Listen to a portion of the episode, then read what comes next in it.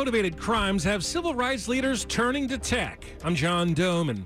One county thinking of changing its ban on roadside solicitations. I'm Neil Augenstein. Making gains on Wall Street today, the Dow is up 570 points. It's 12 o'clock.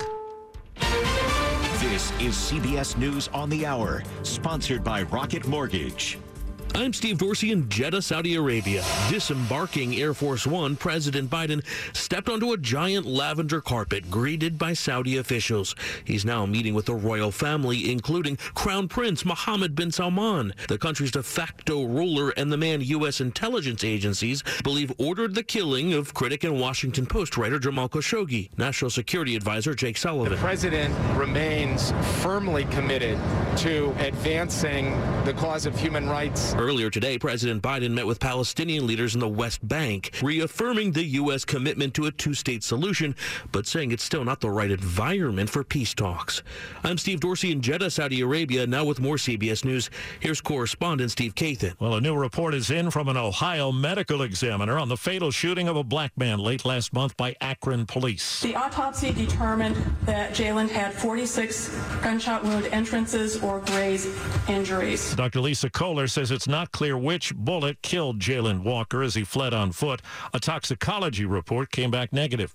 Mixed emotions in the Buffalo neighborhood where 10 black people were gunned down in a racial attack two months ago. The Tops supermarket where the mass shooting took place reopened today. Some welcome it, some don't. This ain't Tops no more to many of us in the community. This is Target because we have a target on our back again. Now to Washington where a member of his own party imperils President Biden's agenda yet again. Having already stymied the president's Build Back Better agenda, Senator Joe Manchin now says he's not on board at the moment for a package of climate investments paid for by tax increases. I'm not throwing caution to the wind. I want to make sure, and this July figures will tell us. Manchin tells West Virginia's Metro News Network he wants to see this month's inflation data and see how the Federal Reserve responds. For now, Manchin says he would only support a smaller reconciliation package focused on drug prices and health care subsidies. Stephen Portnoy, CBS News, Washington. The latest twist in the Capitol attack investigation centers on the Secret Service. CBS's Nicole Killion. The Secret Service denies it maliciously deleted text messages after an agency watchdog requested them and says it is fully cooperating.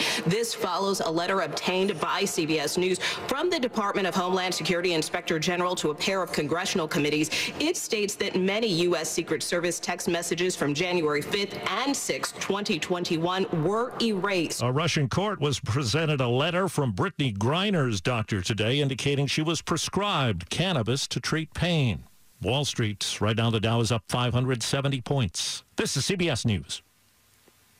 This hour's newscast is presented by Rocket Mortgage. Need to know what it takes for a home loan to fit your budget and your family? Rocket can. It's 1203, Friday, July 15th, 2022. A sunny day with highs in the upper 80s.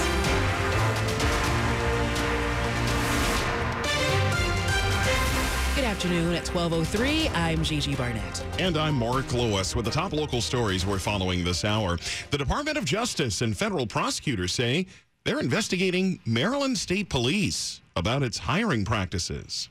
The announcement from U.S. Attorney Erek Barron and Department of Justice officials in the Civil Rights Division did not say what triggered the investigation, but explain they'll be investigating whether the Maryland State Police engaged in racially discriminatory hiring and promotion practices. According to the release, Maryland Governor Larry Hogan and the Maryland State Police Superintendent were told about the investigation and have pledged their cooperation. Kate Ryan. WTOP News. Is it possible that the problem with hate bias incidents is bigger than you think it is?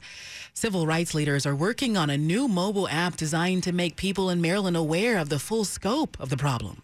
Last weekend in Baltimore, civil rights leaders from Maryland agreed to start working on a new mobile app that will push out what will be known as Emmett Till alerts. There are racial incidents that occur in America and in Maryland on a regular basis. Yeah. Mm-hmm. And most people have no idea it occurred. Carl Snowden, a civil rights activist from Annapolis, says these alerts will make people more aware of them, pushed out similar to the way Amber Alerts go out. It'll be controlled by civil rights leaders and clergy, so false alerts don't go out and rumored incidents can be clarified. The goal is to have the app ready to download by late August in the anniversary of Till's death. John Domen in WTOP News. In response to the U.S. Supreme Court overturning Roe v. Wade, members of the D.C. Council are considering two bills to protect abortion access in the city. Dr. Tamika Auguste chairs MedStar Washington Hospital Center's Women and Infant Services. We are bracing ourselves for a strain on our reproductive health delivery infrastructure here in the district. This law would also prevent folks in D.C. from supporting interstate abortion related investigations. Josiah Reedy is not okay with that provision. Many of these employees would feel bound by duty or by conscience. This legislation is explicitly designed to prevent them from exercising their beliefs in that way. Another proposed bill would protect those who help others access pill induced abortions, also known as self managed abortions. Liz Anderson, WTOP News. Also, in response to the High Court's ruling, Fairfax County students are demanding changes to the school system's sex education program. Student organizers of the Pride Liberation Project rallied outside of yesterday's school board meeting, calling on the school system to make all sex ed classes co ed. Advocates say that gender segregated classes har- are harmful for queer students.